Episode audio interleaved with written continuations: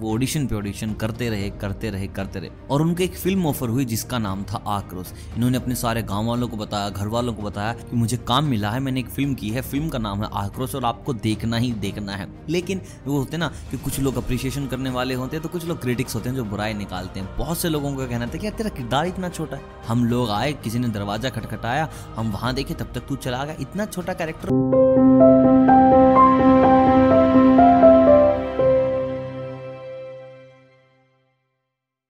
दोस्तों, आज की इस वीडियो में हम बात करने वाले हैं इंडस्ट्री के नए सुपरस्टार और अपनी एक्टिंग से सबको लोहा मनवाने वाले जयदीप अहलावत। क्या आपको पता था कि एक समय था जब इनको कोई भी नहीं जानता था? इनको कोई काम तक नहीं देता था इनके लुक्स के लिए, इनके शरीर के स्ट्रक्चर के लिए कि यार तू क्या ही तू हीरो बनेगा यार। ऐसा तो हो ही नहीं सकता कि तेरे जैसे इंसान हीरो बन जाए। लेकिन इंसान ने हार नहीं मानी और आज हर इंसान इनको बहुत चाहता है, इनकी इज़्ज़त करता है, साथ ही साथ इनकी वेब सीरीज़ का दीवाना है। चलिए बात करते हैं जयदीप अहलावत की। इनका जन्म 8 फरवरी 1989 को खरखरा रोहतक में हुआ। देखिए, रोहतक हरियाणा से हैं, वैसी लोगों की मेंटेलिटी है। लोगों को लगता था कि एक्टिंग में हरियाणा के लोग तो कामयाब हो ही नहीं सकते, और इतने छोटे गाँव का लड़का कैसे क्या एक्टिंग में करेगा? और ये बात एक दिन जयदीप अहलावत ने भी मान ली कि यार एक्टिंग में हम जैसे लोग तो कैसे ही जा पाएँगे? तो इनका पहला जो सपना था, किसी वक्त में आर्मी हुआ करता था। इन्होंने आर्मी के लिए जी तोड़ मेहनत की, काफ़ी कुछ परिश्रम किया, लेकिन इनके शरीर की कुछ कमियों के कारण ये आर्मी में सिलेक्ट नहीं हो पाए। इन्होंने पुलिस के लिए काफ़ी एग्ज़ाम दिए,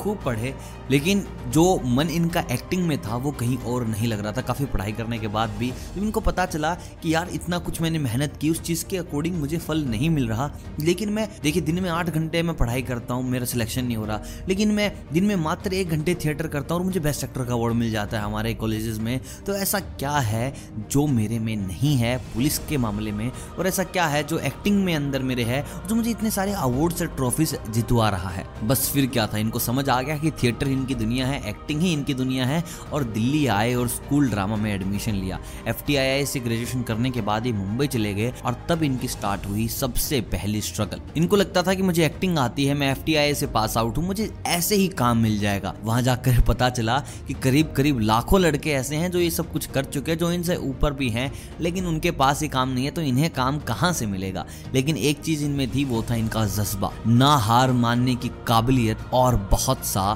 साहस। बस उसी के साथ ये जुट पड़े, बहुत काम किया, बहुत ऑडिशन दे जदी पहलावत का कहना है कि कई बार ऐसा होता था, मैं सुबह बिना कुछ खाए निकल जाता था। मुझे दोपहर का खाना नसीब नहीं होता था, मैं अगले दिन कुछ खाता था, मैं पूरा दिन ऑडिशन देता था, पूरा पूरा दिन ऑडिशन देता था। और करीब करीब ये रूटीन उन्होंने दो महीने तक फॉलो किया है। अगर ब्रेकफास्ट किया तो लंच नहीं किया डिनर किया। अगर किसी दिन ये लंच के नसीब में आए तो इनको डिनर नहीं मिला। ऐसे कहते थे, मेरे काम में जो सबसे मुश्किल चीज़ थी वो था मुझे भूखा पेट रहना। तो इन्होंने सोचा कि इंसान बिना खाने के मर जाता है। लेकिन मैं तो नहीं मर रहा, मैं एक वक्त के खाने से आराम से ज़िंदा हूँ और मेरा सारा काम कर रहा हूँ। तो इस चीज़ का कुछ तो मतलब होगा। मैं यहाँ आया हूँ, खरखरा को छोड़ा मैंने, मेरे गाँव को छोड़ा, मैं दिल्ली गया, वहाँ पढ़ा, मैं यहाँ आया। कुछ तो मतलब होगा। क्या पता ये मेरा आखिरी ऑडिशन हो, इसके बाद मुझे फ़िल्म मिल जाए और बस इसी साहस के साथ वो ऑडिशन पे ऑडिशन करते रहे करते रहे करते रहे। और उनको एक फ़िल्म ऑफ़र हुई जिसका नाम था आक्रोश। इन्होंने अपने सारे गाँव वालों को बताया, घर वालों को बताया कि मुझे काम मिला है, मैंने एक फ़िल्म की है फ़िल्म का नाम है आक्रोश और आपको देखना ही देखना है।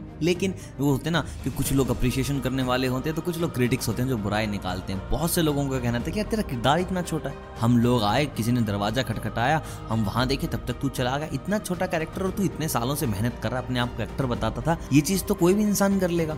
ये बात इनके दिल को चुभी और उसके बाद करीब करीब उन्नीस कैरेक्टर इन्होंने रिजेक्ट किए। ऑडिशन पास कर लेते, जब उन्हें पता चलता कि इनका कैरेक्टर छोटा इन्होंने किया ही नहीं। कि बड़ा सपना देखा है तो बड़ी उड़ान भरूँगा, मैं काम नहीं करूँगा, मुझे छोटे रोल करने ही नहीं। उसके बाद जो इनको अगली फ़िल्म ऑफ़र हुई, वो थी खट्टा मीठा और उसमें ये जो मेन विलन बने थे, जो नेता बने थे, और इस फ़िल्म के बाद इन्होंने बैक टू बैक बहुत सी फ़िल्म दी। इनकी जो सबसे ज़्यादा प्रचलित फ़िल्म थी, वो थी कमांडो जहाँ पर इन्होंने एक ऐसे किरदार निभाया था कि अच्छे अच्छे कलाकार जहाँ पर घुटने टेकते एक ऐसे विलन का किरदार। उसके बाद ये काम करते रहे गब्बर इज़ बैक और इनकी मुलाकात हुई मनोज वाजपेयी से। मनोज वाजपेयी ने इनका हुनर पहचाना और इन्हें मिलाया अनुराग कश्यप से और अनुराग ने इन्हें अपनी अगली फ़िल्म गैंग ऑफ़ फसेपुर में लिया। और उसके बाद आप देख सकते हैं कि कितनी ही फ़िल्मों के बाद इन्हें एक फ़िल्म मिली जहाँ पर ये लीड हीरो हैं, जहाँ पर पूरी की पूरी वेब सीरीज़ इनके इर्द गिर्द घूमती है। और जो लोग बोलते थे कि इस शक्ल के साथ, इस बॉडी स्ट्रक्चर के साथ हीरो बनना नामुमकिन है, वही लोग आज इनकी वेटिंग लिस्ट में है कि भैया प्लीज़ हमारी स्क्रिप्ट सुन लीजिए, हम एक नई फ़िल्म लेके आए प्लीज़ हमारा कुछ तो कीजिए, हमारे साथ कुछ तो काम कीजिए। तो दोस्तों, जब आप में जुनून होता है जब आप में जज्बा होता है, जब आपने सोच लिया होता है कि मुझे ये काम करना है तो आप जीत चुके हैं अपने दिल के अंदर, अपने दिमाग के अंदर। और जब आपकी जीत दिल और दिमाग के अंदर हो चुकी तो भारी दुनिया में उसे होने से कोई भी नहीं रोक सकता। आप खुद भी नहीं रोक सकते, अगर आप चाहें तो भी आप कुछ नहीं कर पाएँगे।